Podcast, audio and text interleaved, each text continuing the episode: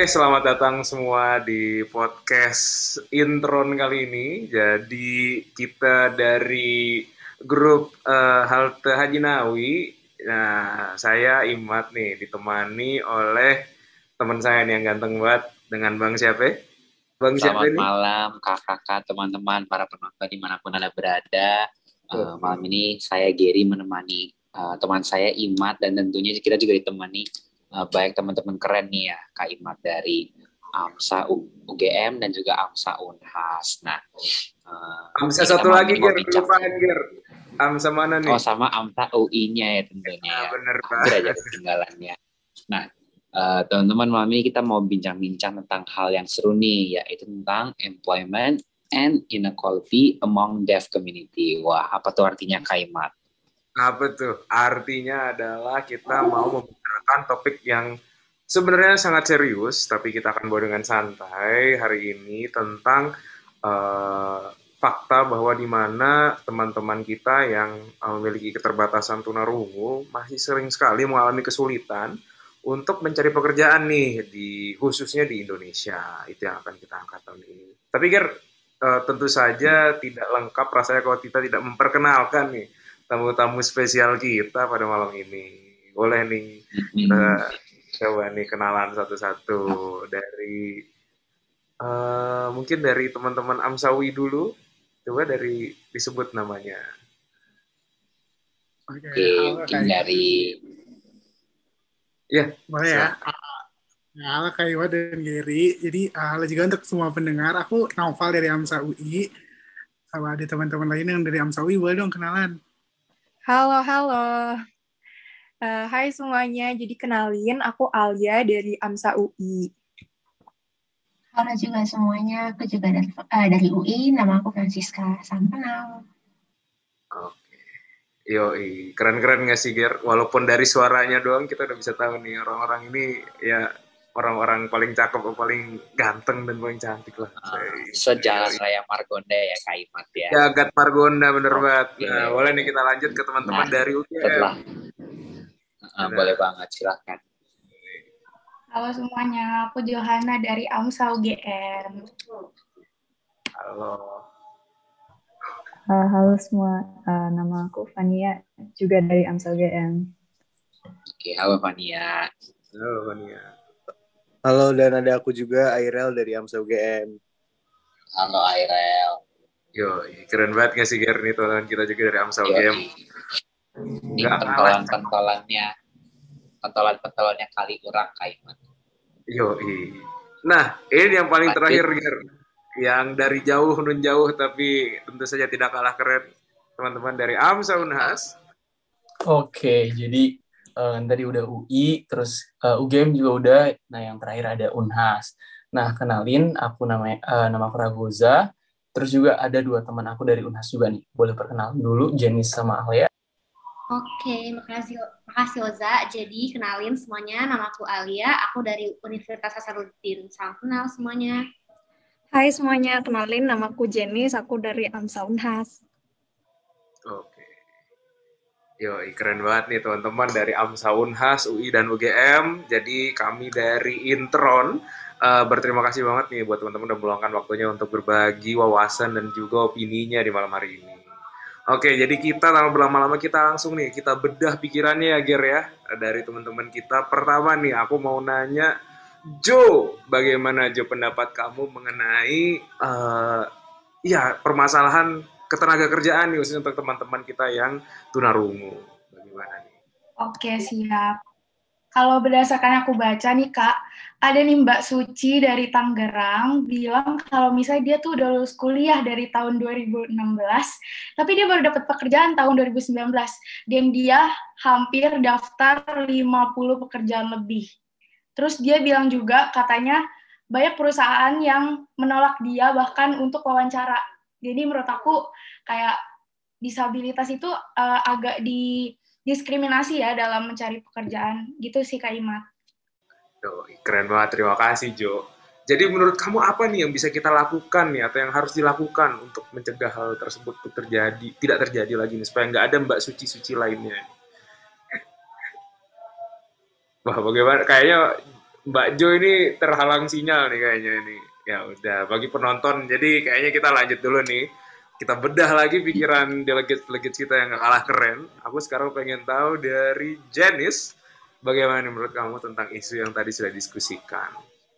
Nah, Kaimat, kalau yang aku dengar nih, kata eh, yang aku baca, itu kalau menurut survei penduduk antar sensus atau SUPAS BPS itu pada tahun 2015 itu menunjukkan jumlah penyandang disabilitas Indonesia itu sebanyak 21,5 juta jiwa.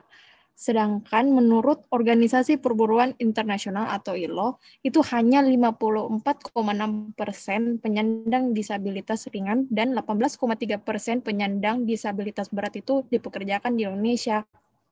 Jadi kayak kurang banget yang dipekerjakan. Wah, mantap. Keren banget tuh kayak kalimat ya opini dari uh, teman kita Jenis. Benar, nah, mungkin selanjutnya ada teman kita nih Alia yang juga pengen elaborate lebih jauh mungkin tentang alasan-alasan di balik uh, statistik-statistik tersebut. Silakan Alia.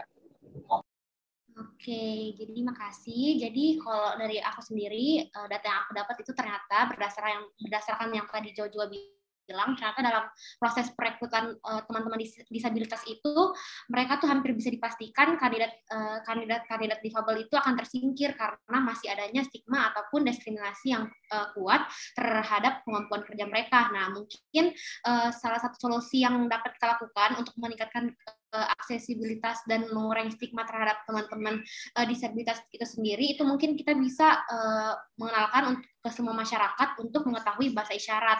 Nah, mungkin bahasa isyarat ini mungkin uh, kita uh, bisa jadikan seperti bahasa Inggris dalam kehidupan sehari-hari kali ya. Nah, uh, di mana uh, masyarakat itu perlu menyadari bahwa orang disabilitas itu atau orang tunanetra atau tunarungu itu mungkin uh, mereka semua punya kesempatan dan hak yang sama dalam mengembangkan semua potensi yang mereka miliki. Nah, termasuk dalam hal mendapat dan mendapatkan pekerjaan. Mungkin itu aja sih dari aku. Kasih. Yo, mantep banget nih Al, thank you banget. Ternyata Gir, sejauh ini menarik ya ternyata membedah pikiran teman-teman kita ini ternyata anak FK itu tidak tidak hanya belajar mengenai kedokteran saja tapi juga melek dengan isu-isu sosial yang sangat penting banget nih buat kita untuk bisa tahu. Oke nih, mungkin kita bisa lanjut ya. Uh, aku pengen denger juga dari Alia yang lain nih, boleh Alia yang lain dijelaskan juga nih apa sih yang kamu uh, ketahui dan kamu opini yang kamu punya mengenai permasalahan ini? Um, boleh banget nih kak. Jadi uh, teman-teman pada tahu nggak sih kalau misalnya di Depok sama di uh, Jakarta Selatan itu ada coffee shop yang namanya Kopi Tuli. Nah, Kopi Tuli ini didiriin nih sama tiga sahabat yang merupakan teman-teman Tuli. Karena awalnya tuh mereka bertiga ini merasa sulit cari pekerjaan di Indonesia. Jadi mereka mendirikan coffee shop ini untuk menciptakan lapangan pekerjaan untuk teman tuli dan untuk memberdayakan teman tuli. Dan juga uh, para pendiri kopi tuli ini uh, menginginkan untuk meningkatkan interaksi antar orang-orang dengan uh, orang-orang dengar dengan orang-orang tuli agar bisa saling memahami. Jadi uh, menarik banget ya kak. Semoga uh, kopi tuli ini bisa menginspirasi uh, penyedia lapangan kerja lainnya agar lebih inklusif dalam uh, rekrutmen kerjanya. Itu aja sih Kak mungkin. Mantap banget nih Alia. Jadi kalau dari kita bedah pikirannya memang Alia ini kayaknya memang punya jiwa aktivis yang sangat tinggi ya untuk selalu mengabdi untuk masyarakat ya. Uh, Oke okay nih. Ya gimana Alia? Tanggapan mungkin Alia? Aduh berat Kak, berat. Berat. Oke, kita lanjutin nih. Tadi kan kita sudah membahas tentang kopi tuli nih, hal yang menarik. Tapi tidak ada yang kalah menarik juga nih. Ada teman kita juga, Naufal. Coba apa nih opini kamu? Ya, jadi dari kan beberapa teman-teman udah bahas nih tentang uh, sulitnya untuk uh, teman-teman penyandang disabilitas, terutama yang kita angkat di sini tunarungu ya, untuk mendapatkan pekerjaan dan pada akhirnya uh, butuh inisiatif yang lebih seperti yang kata Alia ceritakan tadi, seperti uh, kopi tuli biar uh, teman-teman ini tuh punya lapangan pekerjaan uh, untuk menghidupi mata pencarian sehari-hari. Nah sebenarnya dari pemerintah itu sudah mengeluarkan uh, sebuah undang-undang nih. Jadi undang-undang pada Undang-Undang Nomor 8 Tahun 2016 tentang penyandang disabilitas di pasal 53 itu uh, terdapat dua ayat yang mengatur tentang uh, uh, untuk perusahaan-perusahaan yang akan memperkerja, mempekerjakan uh, pegawai yang merupakan penyandang disabilitas ini.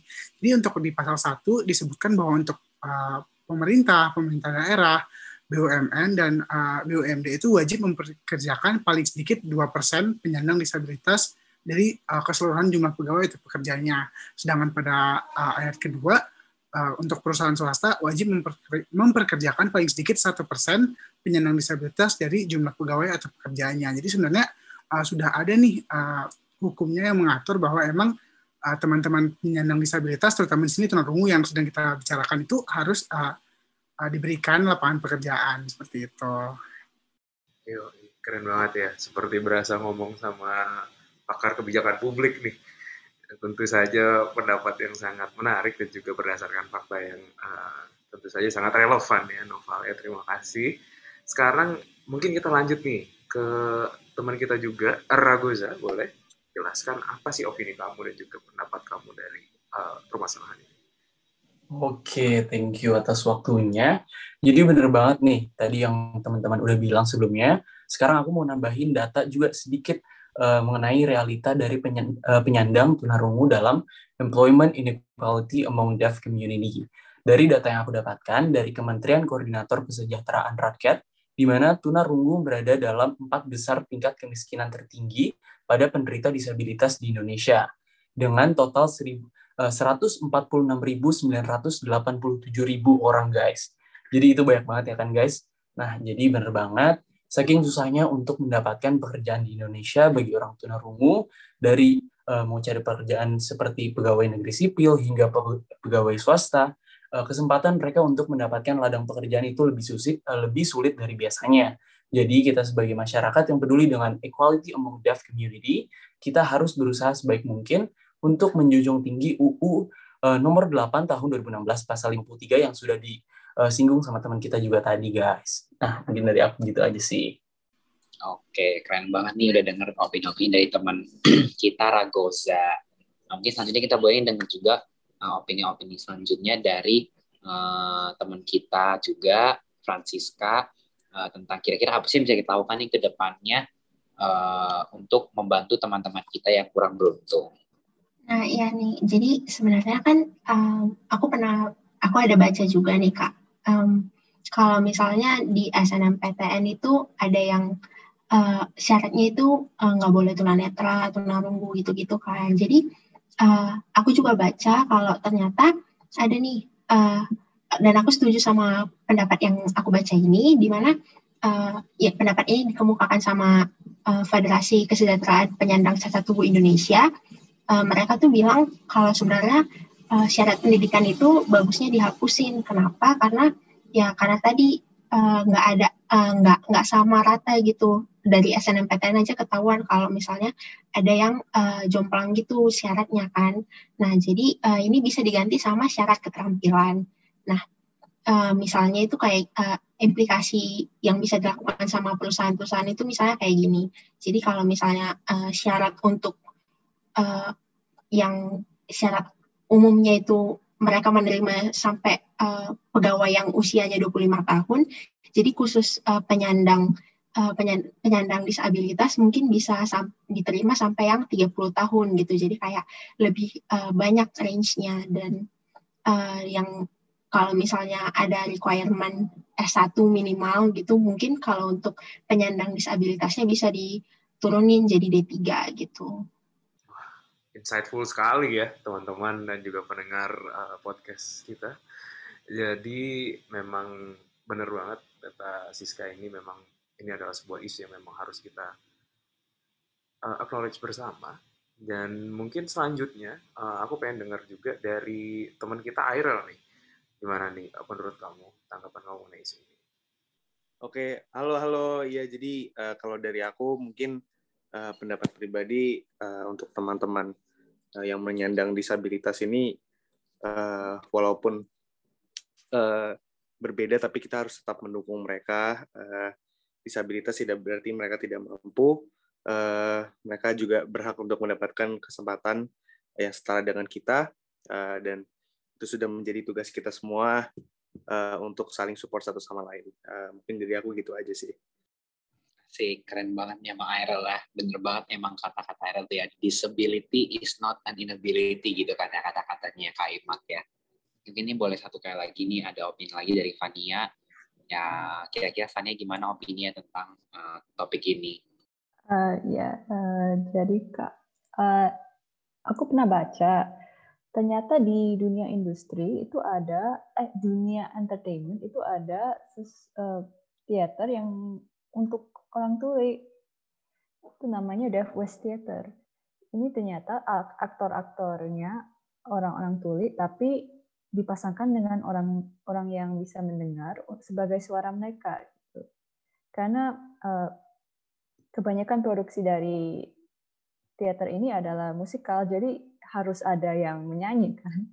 Nah, menurut aku ini suatu inovasi yang bagus sekali yang dapat ya dapat membuka lapangan kerja yang bahkan yang bahkan biasanya itu tidak tidak diperuntukkan untuk orang tuli. Tapi bisa ternyata dengan inovasi inovasi tertentu bisa di, diberikan ke orang tuli ini. Dan ya menurut aku sih ini harus dicontohkan gitu eh, perusahaan-perusahaan itu nggak boleh ya menolak orang tuli karena disabilitasnya. Karena ternyata ada banyak inovasi banyak cara-cara kreatif untuk untuk ya membuka lapangan kerja ke mereka. Dan ya itu aja sih kak. Keren banget Fania. Thank you banget. Jadi memang luar biasa ya Gary ya. Ternyata setelah kita bedah pikiran dari teman-teman kita semua ternyata dari semua sektor perekonomian ya Gary ya memang masalah ini itu ada nyata dan perlu untuk kita kupas tuntas dan juga kita selesaikan. Apabila kita tidak bisa tentu saja kita berharap uh, uh, ya orang-orang yang berkuasa juga bisa untuk menyelesaikan masalah ini. Jadi uh, penonton kita yang ini, penonton Spotify kita yang kita cintai juga, jadi uh, mungkin tidak tidak banyak lagi yang bisa kita ucapkan pada malam hari ini. Uh, mungkin ini akan menutup podcast kita ya tadi dari pernyataan dari Vania. Tentunya kita berharap teman-teman uh, pendengar juga dan setelah mendengarkan podcast ini juga uh, semakin bisa menyadari akan uh, pentingnya kita untuk uh, menyadari bahwa ini tuh adalah sebuah isu yang perlu uh, kita sadari. Dan juga untuk menutup podcast ini tentunya tidak afdol apabila tidak dengan pantun ya Ger ya. Jadi kita akan gunakan pantun. Jadi Bang Jali suka makan es. Cakep. We hope you enjoy the podcast. Oke, kami kelompok Halte Haji Nawi pamit undur diri dan selamat malam, sehat selalu dan hidup mahasiswa.